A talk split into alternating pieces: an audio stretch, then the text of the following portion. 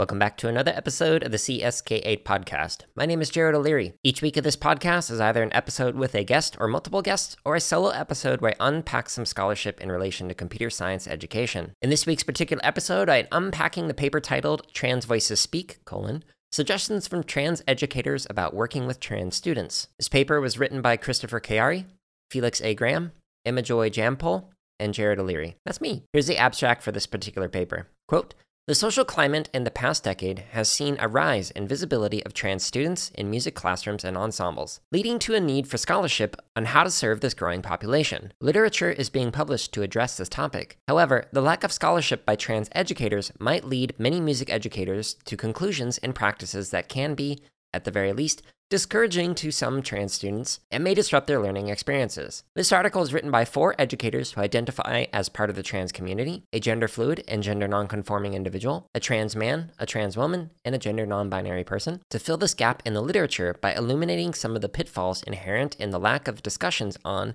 and by trans people in music education. In addition, this article provides five actionable suggestions for working with trans students. 1. Learn about the trans community. 2. Inspect your language and biases. 3. Represent the diversity of trans people in your teaching. 4. Promote healthy music making and identity development. And 5. Model allyship. End quote. If I were to summarize this article into a single sentence, I'd say that this article provides five suggestions from trans educators on working with trans students. And in this case, I'm using trans as the umbrella term with a capital T to indicate genders outside of the binary of male and female. Now, in the article, it specifically talks about music making and learning in relation to trans students. However, I'm going to relate this to computer science education because I think it's really important. And if you haven't listened to it yet, check out the episode two weeks ago, which unpacked a paper that is also relevant to this particular topic. I'll include a link to that in the show notes, which you can find at jaredoleary.com, where you can also find hundreds, if not thousands, of free resources related to computer science education, including a link to bootuppd.org, which is the nonprofit that I create curriculum for and collaborate on research projects. While you're on my website, if you think you'd be an excellent guest or can recommend an excellent guest for the show, hit the contact me button and just let me know. Always looking for more people to interview to discuss things relevant to computer science education. All right, so in the very first sentence of this paper, we want to make it clear that transgender, broadly speaking, refers to gender identities outside of male and female labels which are typically assigned at birth. And as it mentioned in the abstract, each of the authors identifies within the trans community. So Cayari is gender nonconforming or gender fluid. Graham is a trans man. Jampol is a trans woman. And then myself, I'm non binary. However, we explicitly state in the article that this is just four perspectives within the trans community. There are many more gender identities outside of the four mentioned, and there's many more different perspectives even within those identities. So just because I'm non-binary doesn't mean I have the same perspectives on this as another non-binary individual. So it's important when speaking about the trans community that we don't essentialize the community itself or gender identities within them. One of the reasons why I'm so public about my gender identity being non binary is I want more people to understand that, hey, you're not alone. There are other people out there who feel the same way or similar way as you. All right, so in the first main section after the introduction, it's titled Trans Students as Identities in Music Education, and it provides some very specific examples of how discourse in education can be gendered. So, for example, if you say good morning, boys and girls, or welcome, ladies and gentlemen, that is presenting a gender binary, as opposed to saying something like good morning, everyone, or how you doing folks? However there's also some gender related associations with instruments some of this by design. So for example i used to teach drumline and the way that the early drumline carriers or harnesses however you want to call them were designed was like a t-bar. So you'd have a metal bar going down the center of your chest and it would form a T that would go across your pecs or your breasts and then go up and around your shoulder. This makes it so it's very uncomfortable to have a drum if you have breasts because it will dig into them on the corners of the T-bar. Now they have adjusted carriers in the last decade or so, and they've made it so you can adjust the carrier or harness to different body shapes, sizes, etc. So it's more inclusive for different body types. But I know one of the people who helped contribute to the original design of the T-bar, and they specifically mentioned they didn't have any drummers with breasts on the drumline, so they didn't take that into consideration in the design. Now, as I've mentioned previously, the way that you set up your classroom, or the types of identities that are represented in your curriculum, or the kinds of projects that you can create, all of these can have some gendered associations with them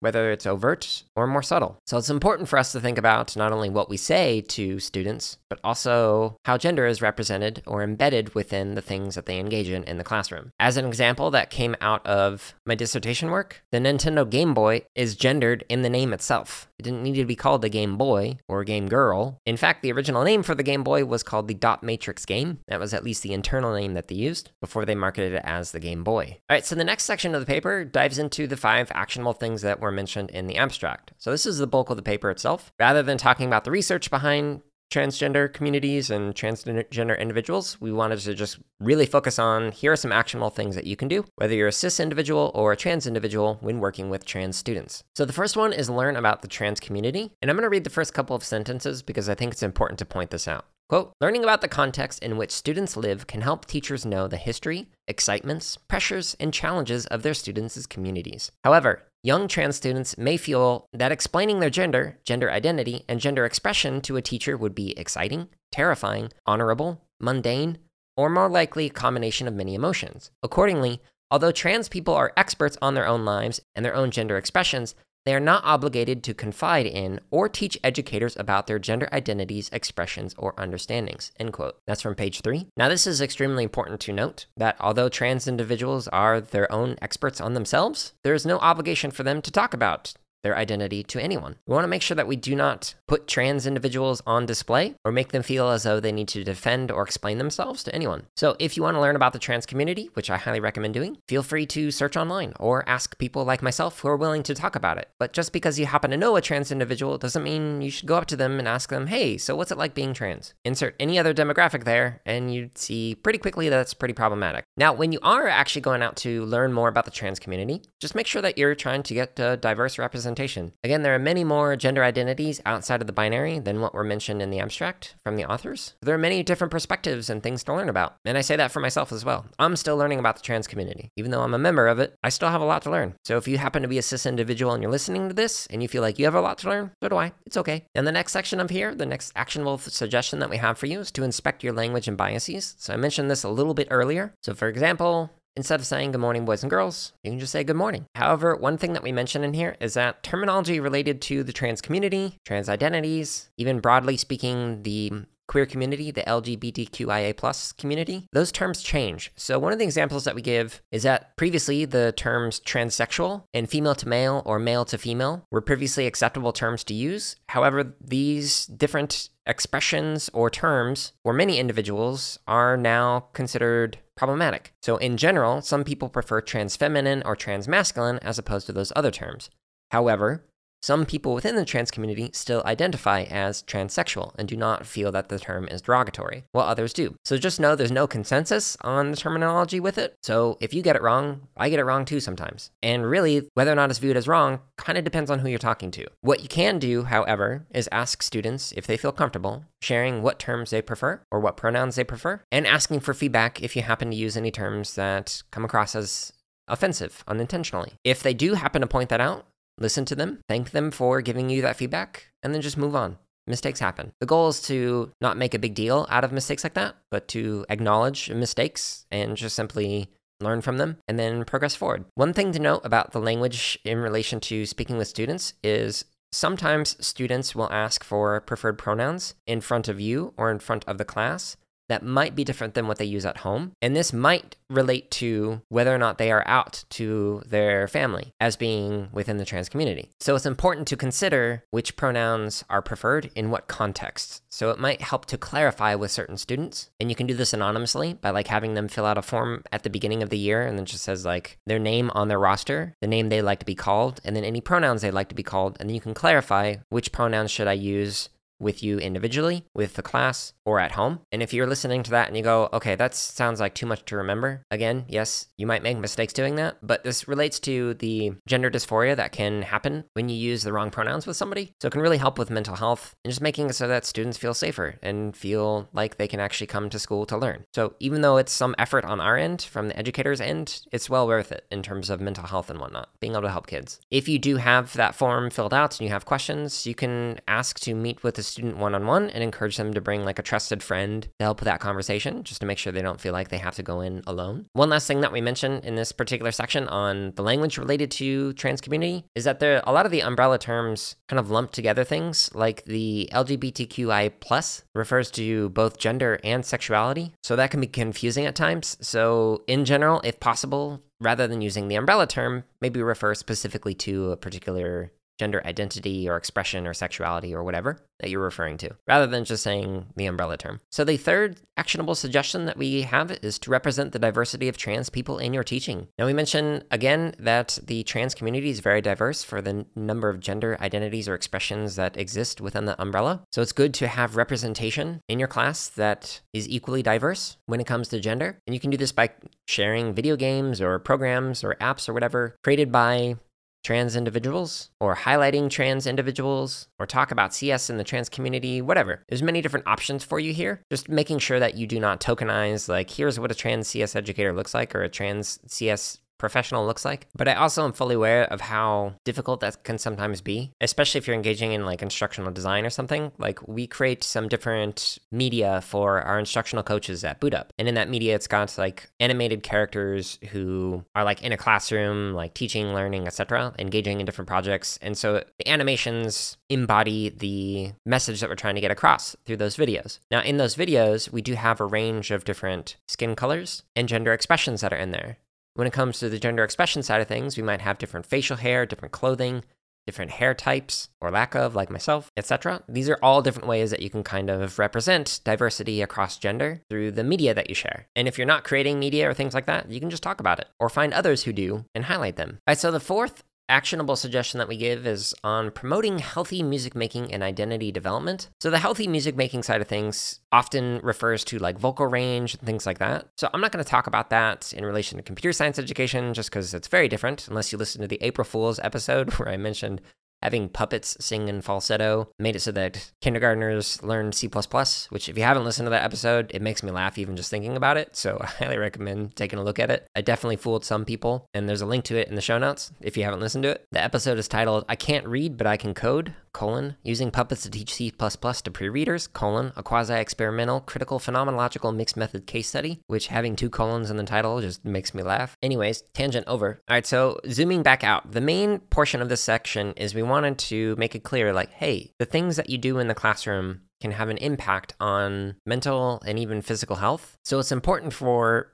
educators to consider how they can support trans individuals in those areas. Now, one of the sections in here that we talk about is a discussion around gendered ensembles. So, if you've seen some ensembles in K 12 schools, they'll sometimes be like a men's choir or a girls' choir. Same thing with instruments, etc. Now, there's a lot of debate about whether or not those are helpful or not. So, this directly relates to some of the movements related to gender, like having Girls Who Code Club after school. On one hand, this provides potentially a safe space for girls to attend. But on the other hand, it can be done in a way that is not equitable if it is preventing some gender identities from attending, and it is the only CS offering in that school. Now, I'm going to kind of leave that debate open. I won't necessarily share my perspectives on that right now, but I will say that for some, having that space where they can go and feel safe expressing themselves and their gender identity in relation to computer science education. For some, that is very beneficial. And then for others, that might cause some harm. For example, if it's a Girls Who Code club and the person is actually a trans man, but they want to participate with their friends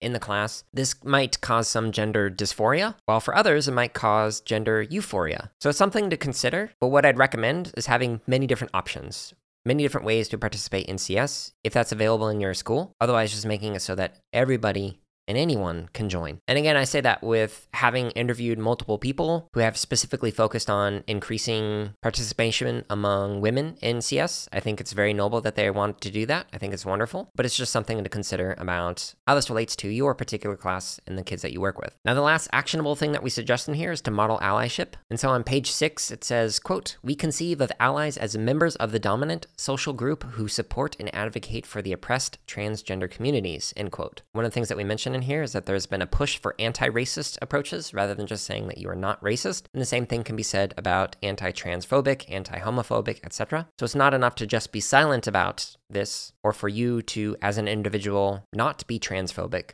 But we need to actively engage in anti transphobic practices to help out the trans community, whether that be through emotional support or simply cultivating a space where the kids that you work with can be free to express themselves how they would like to in their classroom. There are many different ways that you can model allyship. So I'm going to read the last paragraph in this particular section on modeling allyship, and I'm going to change the word slightly so that it says like computer science teachers or computer science educators instead of music teachers. So this is from page six. Quote Computer science educators can create safer spaces and confront preconceived notions, ignorance, and microaggressions by communicating classroom expectations and procedures that challenge transphobia and oppression. When a student does something that can hurt a trans classmate, teachers should address the action, explain why it is not acceptable, and move on. Some conversations may be uncomfortable, yet they can be highly constructive if people are open minded and teachers insist that students' identities are not attacked. In contrast, zero tolerance policies that shut down dialogues may not be conducive to learning acceptable behaviors and may reinforce an authoritarian environment rather than one that promotes growth, understanding, and acceptance. By insisting that students replace unacceptable language and actions with uplifting words and deeds, computer science educators can serve as allies in respecting trans people's identities, bodies, and lives. End quote. And just a slight modification, again, to make it relevant to CS educators. Now, one other thing that I want to point out is that there are two tables in here that might be useful for you. So the first table is on definitions of key terms. So it unpacks what is gender nonconforming, gender fluid, gender queer, non binary, trans feminine, and trans masculine mean. If those terms are unfamiliar to you, that table will hopefully help out. And then the second table is on some readings and resources that can assist you with working with trans students. So the first section is on trans identities in history. The second section is on trans identities in education. The third one, which might not be as relevant, is on trans identities in music. And then the fourth one is on online resources for trans people and allies. So I highly recommend checking out table two if you're interested in reading more of those, which is our first suggestion about learning more about the trans community. Wink. All right, so at the end of each one of these Unpacking Scholarship episodes, I like to share some of my lingering questions and thoughts. And these episodes where I actually unpack a paper that I helped write or wrote on my own is a little awkward because, like, I was part of the writing process, so I don't really have many questions. So I guess a question that I might ask is what questions do you have for the authors? Whether it be just for myself or any of the other three individuals that I was fortunate enough to write this paper with. Also, what suggestions are missing? While we did spend a significant portion of time thinking through different suggestions that would be actionable and helpful for educators, especially cis educators, maybe we missed something. Whether you have a question for me or you have a suggestion, feel free to reach out using the contact me button on my website at jaredoleary.com or just simply let me know what you think. If you enjoyed this particular episode, there are many other episodes that talk about gender in relation to computer science education. I'll include a link to some of those in the show notes. I'd especially recommend checking out the paper by Judith Butler, which is on gender as performance or performativity. It is the most listened to episode out of all of them. And the next set of episodes most listened to are actually Paulo Freire's book, Pedagogy of the Oppressed, all four of those chapters. So I highly recommend checking those out too. But if you enjoyed these episodes, please consider sharing with somebody else.